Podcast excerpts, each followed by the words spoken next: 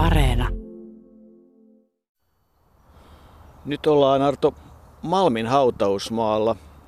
Meidän oikeastaan ei pitäisi olla täällä, vaan siellä missä käytiin ja yritettiin tehdä Matti Nykäsen tarinaa Jyväskylän vanhalla hautausmaalla, mutta kun seistiin siinä haudan äärellä, niin se ihmisten kulku ohi haudan, se oli jatkuvaa. Totesimme, että on ehkä parempi vain katsella hautaa ja pohtia Mattia ja päädyimme siihen, että tulemme tekemään tarinan tänne. Tästäkin saisi Aasinsillan. Täällähän on haudattuna Tapio Rautavaara. Häntä ja Matti Nykästä yhdistää yksi asia. Eipä ole muita suomalaisia, jotka ovat voittaneet olympiakisoissa ja tehneet sitten myöhemmin kultalevyn. Eli heidän tekemänsä levy on myyty niin, että siitä on tullut tuo 30 000 ylikin myydyksi ja kultalevyn arvo. Mutta se pohtiminen siellä Jyväskylässä, niin se olisi ollut kyllä vähän hankalaa. Siellä on tänä kesänä käynyt niin paljon ihmisiä ja koko ajan uusia kävijöitä käy ja elokuussa ilmeisesti käy vähän niin kuin Tauno Luirolle kävi aikanaan tuolla Rovaniemellä, kun hän oli hypännyt sen Oberstorfin maailmanennätyksen, niin siellä rupesi käymään saksalaisia turisteja. Varmasti Mattiakin tullaan muistamaan vielä monta kertaa lomareissuilla, jotka tulevat tuolta Keski-Euroopasta päin. Tänä kesänä, kun Matti olisi täyttänyt 56 vuotta heinäkuun 17. päivä, niin hautausmaalla laskettiin, että oli pitkälti toista sataa kävijää sinä päivänä. Ja joka päivä sinne tulee säännöllisin välijojen ihmisiä eri puolilta Suomea ja kauempaakin muistamaan Matti Nykästä, joka oli monille sankari, suomalaisille sankari, urheilulle sankari ja monella tapaa sankari, joten se pohtiminen olisi ollut siinä vähän vaikeaa. Ja niin siirryimme tänne etelään Malmin hautausmalle, jossa tosiaan Tapio Rautavaara on tuossa ihan muutama askeleen päässä. Matin hautahan on aika vaatimaton pieni hauta siinä vanha hautausmaan Jyväskylän Taulunmäen puoleisella muurin vieressä. Siinä on Matin iso iso äiti ja sitten Matin isä haudattuna samaan paikkaan. Paljon kaikenlaisia kukkia. Oli siellä kirjeitäkin pieniltä ihmisiltä, nuorilta ihmisiltä. Mattia kannustavia kirjeitä, enkeleitä. Vähän samalla tavalla paljon haudan muistamisen runsautta kuin oli silloin, kun Mika Myllylä hauta oli vielä nuori. Mutta siellä Jyväskylässä olimme vierailleet jo aiemmin, koska olimme tekemässä tarinaa Matti Pullista ja nythän siellä ovat sitten maisteri ja poika, jollain tavalla voisi sanoa jopa isä ja poika, mutta se mikä kai täytyy tehdä heti alkuun selväksi, että näiden kahden välille lietsottiin jatkuvasti eri puraa. Ei sitä loppujen lopuksi kaiketi ollut. Ei sitä ollut. Siis kyllähän, kyllähän Matti Pulli koki olevansa ikään kuin toinen isä Matti Nykäselle ja, ja Matin vaimo Raija, samoin kuin hänen tyttärensä Terhi, joka aikana halvautui vuonna 1987 hirvikolarissa ja Matti Nykänen oli silloin suurena apuna kuljettamassa ihmisiä sairaalaan ja kävi itsekin sairaalassa Terhin luona. Niin he sanoivat, kun käytiin Jyväskylässä ja juteltiin Matista, että kyllä se oli keksittyä se ristiriita heidän välillään, että ei varsinaista välirikkoa ollut koskaan.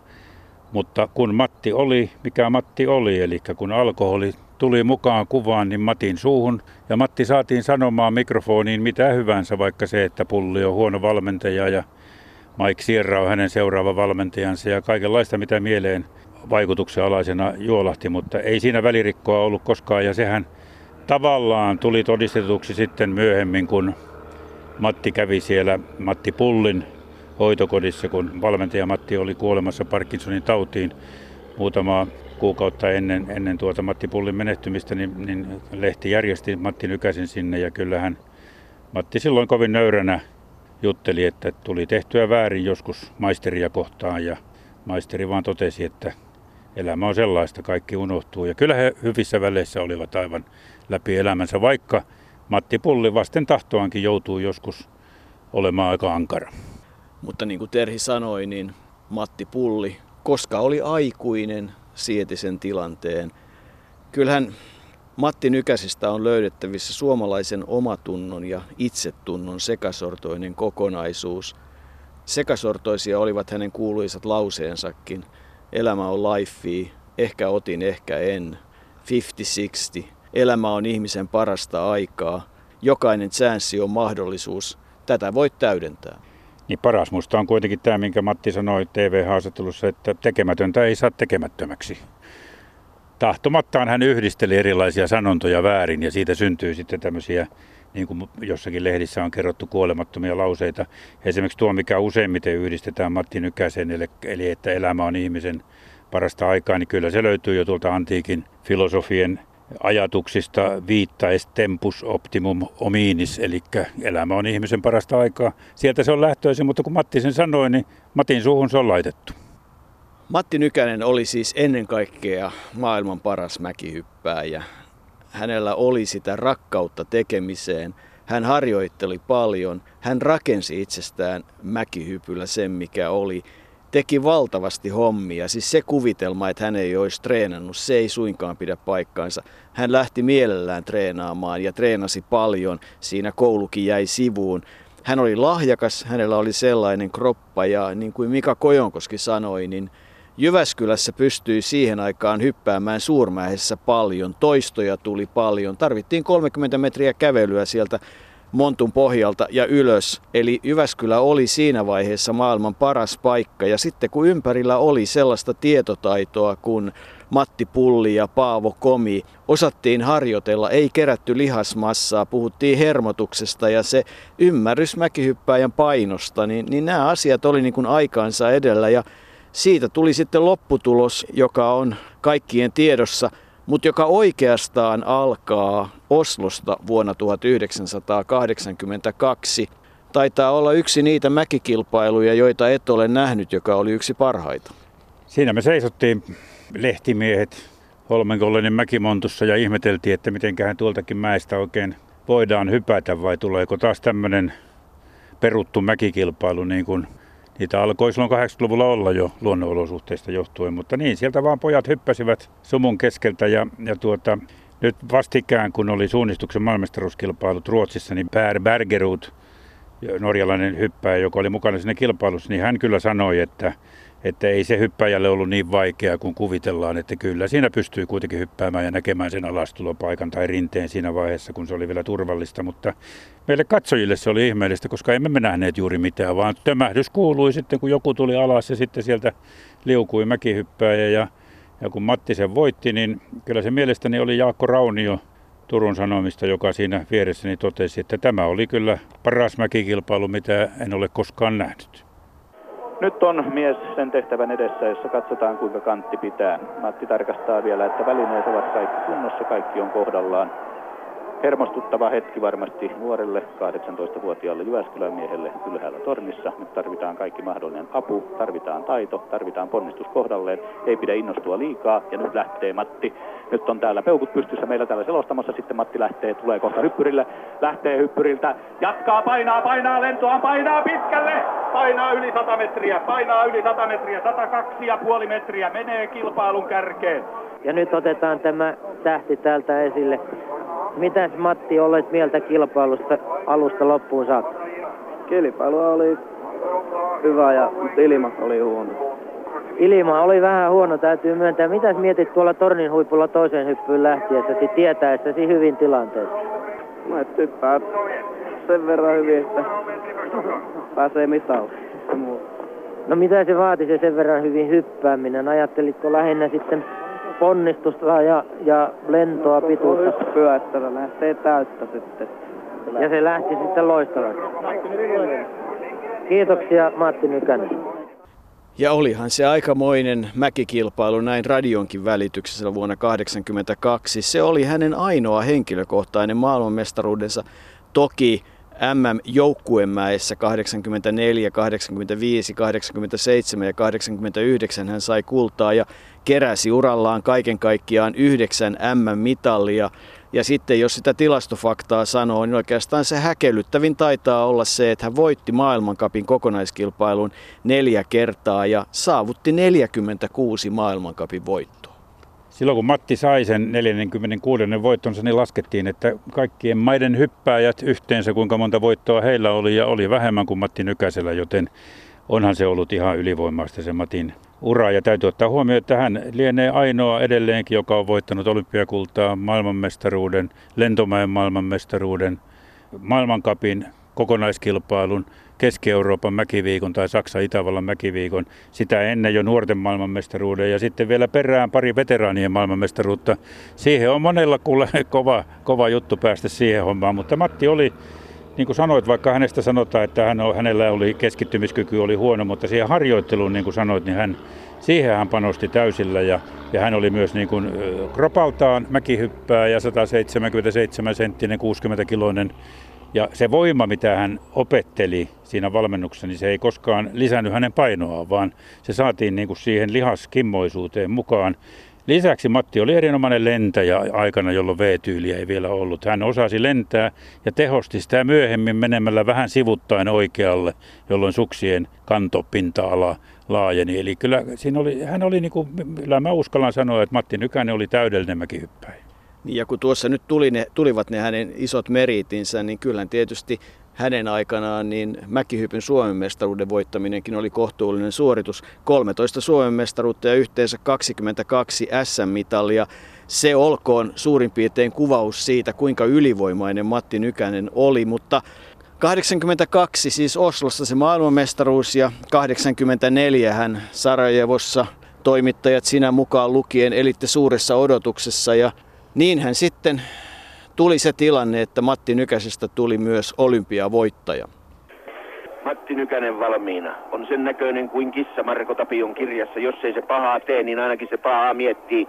Ja lähtee liukumaan. Suksien ääni kuin syöksyvän aarnikotkan siipien suhina. Onnistus ja lento. Humina vastaa taivaan pangulta, kun Nykäsen Matti kaartaa kuin kuningaskotka. Voittaa. Kuin unelmien kultalintu. Voitto on tullut Suomeen. Mittaa hyppyyn tulee 111 metriä, 111 metriä ja siitä pisteet 17,5, 18, 18, 18 ja puoli ja 17. Yhteispisteet Matti Nykäselle 231,2 ja ne riittävät voittoon tässä mäessä. Valloittavana kajahtaa radioaalloille jo toisen kerran tänään perinteisen sinivalkoisen suomalaisen taisteluhengen uljaan voitokas tunnusteema. Helsinki, porilaisten marssi. Paavo Noposen sanallinen arkku. Eihän sitä voi tavallaan kuin ihailla. Hyvin oli käsikirjoitettu. Paavo oli erinomainen käsikirjoittaja. Hän osasi, hän osasi kyllä siinä ottaa tunnetta mukaan. Ennen kuin mennään vielä tuohon Sarajevoon, niin tekee mieli kertoa, että kun 83 mäkiviikolla, jolloin Matti voitti ensimmäisen kerran mäkiviikon, hän muuten joskus sanoi, että, että Saksa-Itävalta on hänen toinen kotimaansa. No, se oli niitä Matin juttuja. Mutta tuota, hän voitti sen. Niin muistan kyllä, kun oltiin uuden vuoden aattona katsomassa, kun Suomen mäkijoukkue söi illallista, niin siellä se Matti, hyvin nuoren näköinen Matti edelleen, istui kiltisti mukana porukassa. Pahin oli vasta tulossa, jos näin voi sanoa. Mattihan sanoi silloin Oslossa jo, että tuota, haastattelijalle. Hän oli aika hauska, kun haastattelija kysyi maailmanmestaruuden jälkeen, että miltä tuntui hypätä sillä sumussa, niin Matti totesi, että olisi ihan sama kuin hyppäsi säkkipäässä katolta, joka ei ehkä ihan nyt ollut niin. Ja sitten paras kysymys monesti tulee mieleen, kun Matilta haastattelija kysyi, että miten aiot kätellä kuningasta, niin No sehän on Matille nuorelle pojalle aika erikoinen kysymys, miten siihen vastaa. Matti tokasi, että kaiketi aika kovaa. No mutta sitten Sarajevoon kun mentiin, niin, niin tuota, Mattihan oli aina ongelmissa julkisuuden kanssa ja yritin häntä haastatella silloin ennen kilpailuja siellä hotellissa. No ei häntä meinannut millään löytyä ja saatiin sitten lopulta sanaa, vaikka oli sovittu se haastattelu ennakolta, sain, saatiin sana sinne alakertaan. Ja Matti tuli sinne ja meni suoraan flipperin luokse ja pelasi sitä. Ja ei siinä kahden sanan pitempää vastausta Matilta saanut, jolloin totesin, että turhaan Mattia on pakottaa mitään puhumaan, jos hän on. Hänellä oli vaikeuksia julkisuuden kanssa.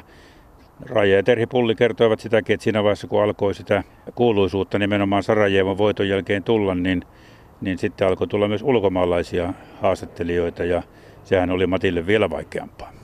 Joo, ja kyllähän se tavallaan sitten se viina oli se, mikä tavallaan sitten ehkä häntä helpotti itse muistan kanssa sen, että, että kun joskus aikanaan tehtiin sarjaa suomalaisista olympiavoittajista tarkoituksena, että äänitetään kaikkien mietteet ja olin sitten Mattia taas kerran tapaamassa ja siellä Tampereen seudun kotona ja Matti sitten oli hyvin ylpeä. Hän sanoi, että, En ole ottanut kuin yhden lonkeron, että saadaan hyvä keskustelu, mutta yksi lonkero piti kuitenkin ottaa. Hänelle julkisuus oli, kuka lienee sanonut, oli kuin istua muurahaispesässä. Se oli vaikeaa, mutta kun tuosta lonkerosta puhuit, niin heti tuli mieleen, kun käytiin kerran katsomassa Oberstorfin lentomäen ylhäältä sinne alaspäin, mistä lähdetään vauhtiin, niin, niin aina jäi mieleen se, kun Helsingin Sanomien Juhani Syvänen silloin aikansa kateltuaan sinne totesi, että jos, jos se Matti täältä hyppää, niin kyllä se voi pari kaljaa ottaakin, oli se sen verran hurjan näköinen paikka. Mutta tuohon kielitaitoon vielä, niin sehän oli Matille semmoinen ongelma, joka monella tavalla niin kuin sääteli hänen elämäänsä sitten jatkossa. Eli hän tähän Terhipulli yritti opettaa englannin kieleen ja kerran Matti saatiin jopa istumaan reiluksi tunniksi ja sen jälkeen Matti lähti ja kuvitteli, että nyt hän osaa, mutta ei hän mitään osannut eikä koskaan oppinut. Kun Keke Roosbergin hiihtoliitto järjesti hänen managerikseen tarkoituksena, että Matti alkaisi saada kansainvälisiä sopimuksia, mikä nyt ei varmaankaan olisi ollut mahdoton ajatus, niin eihän se, aina törmättiin siihen, että Matti ei todellakaan puhunut mitään kieltä, ei ainakaan englantia.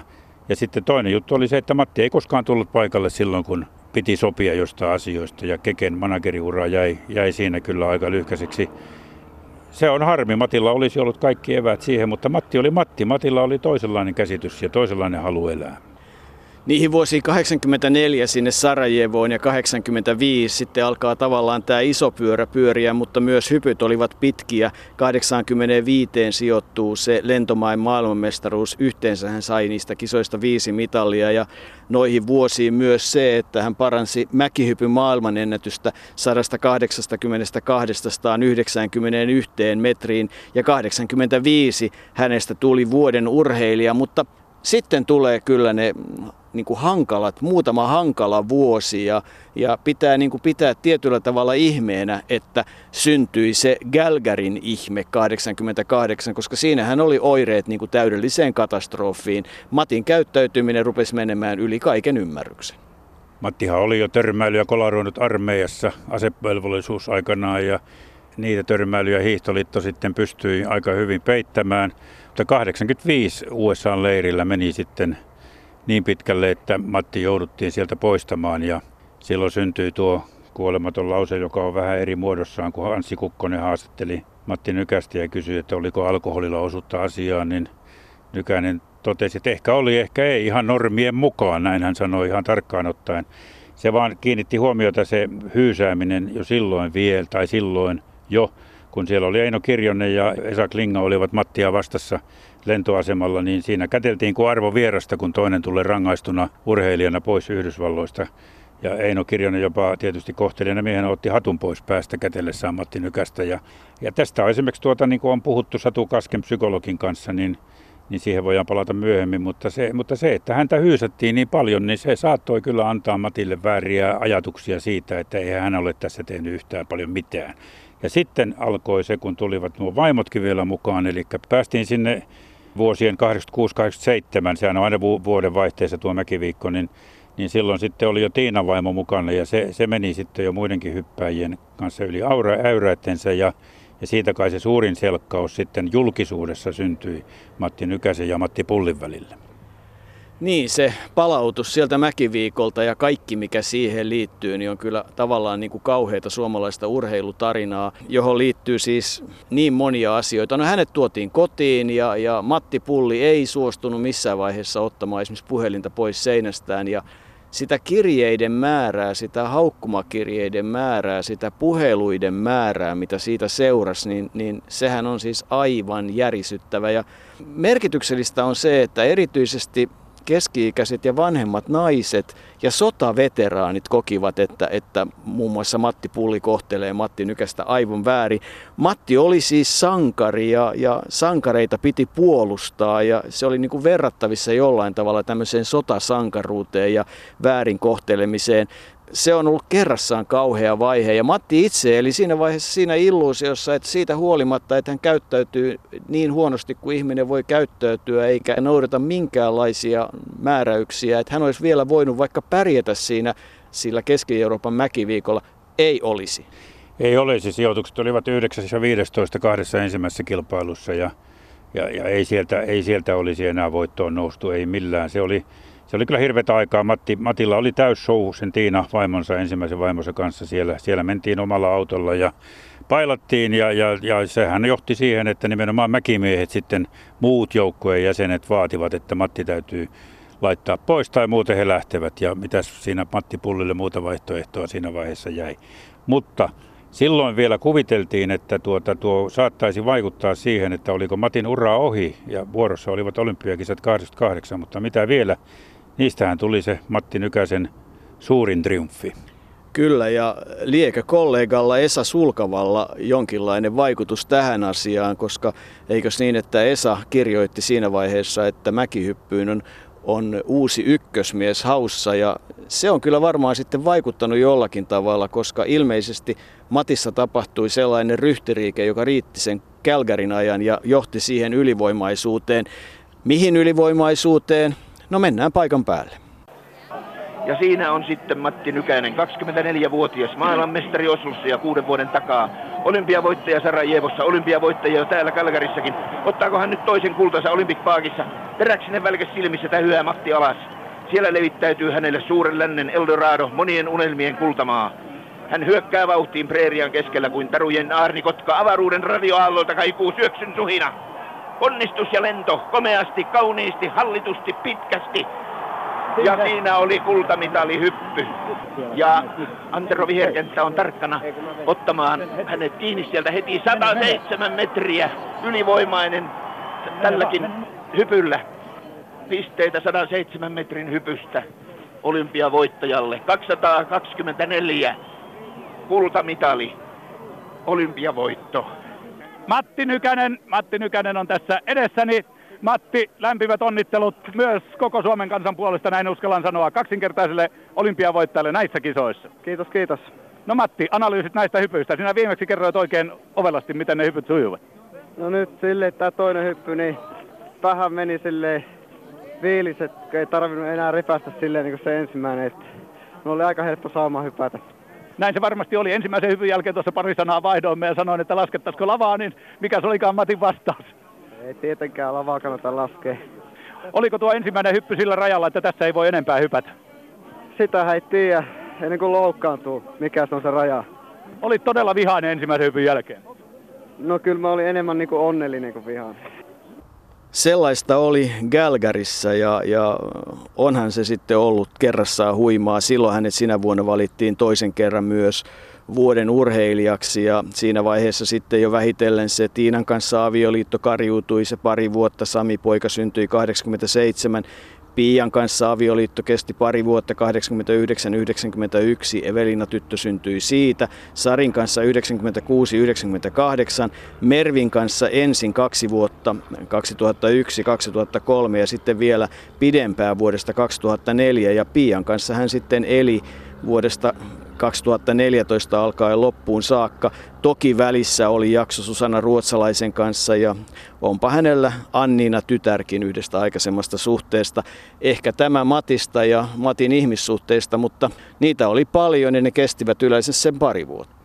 Kolme ensimmäistä avioliittoa kestivät kaksi vuotta ja Mervin kanssa todella se ensimmäinen jakso kaksi vuotta 15 kertaa anottiin eroa ennen kuin viimeinen sitten toteutui. Ja siihen tulivat nämä veitsen kanssa heilumiset ja lampujalalla lyömiset ja kaksi vankeustuomiota ja, ja se, se oli surkea aikaa. Se kolmas avioliitto Sari Paanalan kanssa oli sikäli mielenkiintoinen, että Mattihan muutti nimensä Paanalaksi ja sitä kesti sen kaksi vuotta, 96-98, jolloin Matti valittiin jopa Uuraisten eh, kunnan valtuustoon, mutta eihän siellä kovin montaa kertaa ehtinyt kokouksessa käydä. Sitä ennen Matti oli ollut muuten ehdolla jo eduskuntavaaleissa Turun eteläisessä SMP-edustajana, mutta sai vain 525 ääntä ja, ja, ja se niin kuin tavallaan osoittaa sen, että vaikka Matin kansansuosio oli ilmiömäisen suuri, niin silti niin kuin ei häntä nähty sitten sellaisena ihmisenä, joka istuisi Arkadianmäellä kansanedustajana.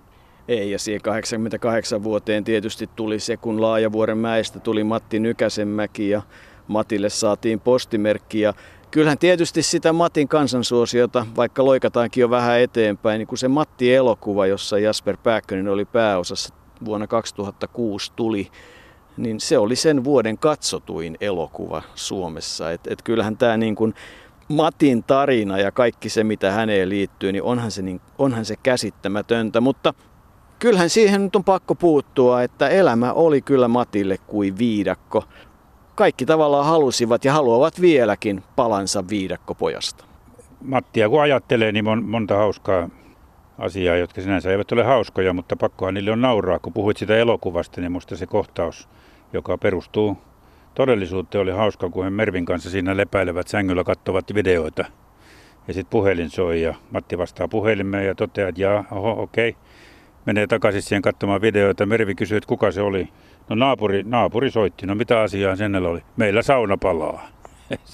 Mutta siihen Mattiin vielä, niin kuten sanoit tuossa aikaisemmin, niin keskustelimme Satu Kasken kanssa Matista. Kiinnosti kuulla, että mitä ammatti-ihminen pohtii Matista ja, ja kyllä ehkä tähän tämän tarinoinnin loppupuolelle siihen kannattaa jokunen ajatus siirtää.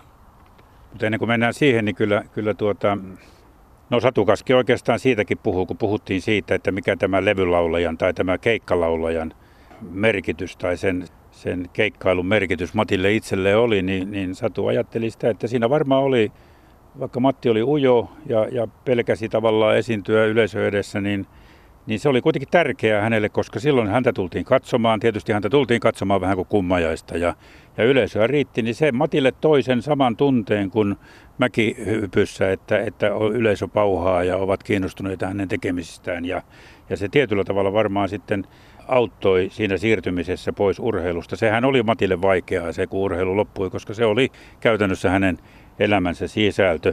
Hän yritti sitten kaikenlaista sen laulamisen lisäksi, mikä oli tietysti aika traagista, oli se 98 vuonna, jolloin hän Järvenpäästä kasinolta vuokrasi yhden takahuoneen ja ryhtyi antamaan striptease-esityksiä.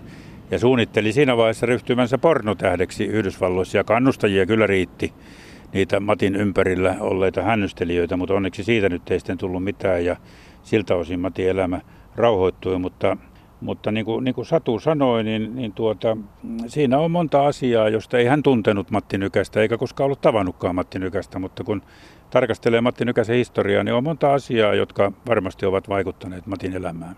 Kyllä, ja, ja tietysti se, että, että, että sitten hänen suosiostaan vielä, että niin kuin monet sanoivat, että olihan hän ilman viinaa kiltti, kohtelias, hyvän tahtoinen, vaikka mitä, tarvitsi viinaa, jotta pystyi kommunikoimaan – vetosi naisiin, joo, hän oli söpö, mutta niin kuin Raijapulli sanoi niin myöhemmin jopa komea, että, että niin kyllä Matti on ollut tämmöinen suomalainen lempilapsi.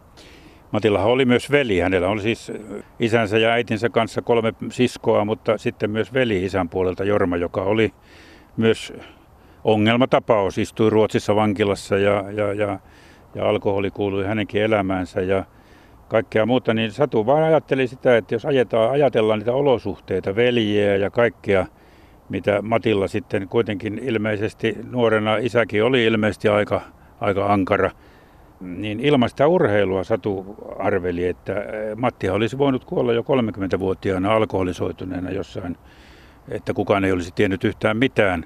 Eli urheilulle pitää antaa todella suuri merkitys sillä, että saimme Matti Nykäsen pitää 50 lähes 56 vuotta vanhana hän vasta kuoli, joka on tietysti suhteellisen nuori ikä ihmiselle, mutta, mutta Matti Nykäsen tavalla elää. Varmasti se haimatulehdus on syntynyt ja siihen, siihen, joka liittyy sitten hänen kuolemaansa. Välitön kuolinsyy oli ilmeisesti keuhkokuume. Niin urheilu oli, oli, se oli, urheilu oli Matti Nykänen ja kyllä mun mielestä niin kun, kun Matti Nykästä nyt hänestä kirjoitellaan tulevinakin vuosina vielä monta monta tarinaa ja tehdään musikaalia ja tehdään näytelmiä ja tehdään vaikka mitä, niin olennaisen tärkeää on ainakin se, että kun se patsas, mikä Jyväskylään on suunnitteilla, että siitä tulee mäkihyppäjän patsas, näköispatsas ja että ihmiset muistavat Matti Nykäsen siitä, että hän lentää ilmassa. Siellä Matti oli omimmillaan. Maailman paras näkihyppäjä, jonka Päivät todella päättyivät 4. helmikuuta 2019 Lappeenrannassa ja hautajaiset keräsivät Jyväskylässä reitin varrelle valtavasti väkeä huonosta säästä huolimatta ja ne hautajaiset ne kustannettiin valtion varoista. Siitähän voidaan olla montaa mieltä, mutta ehkä kuitenkin se lopputoteamus. Matti Nykänen oli maailman paras mäkihyppääjä.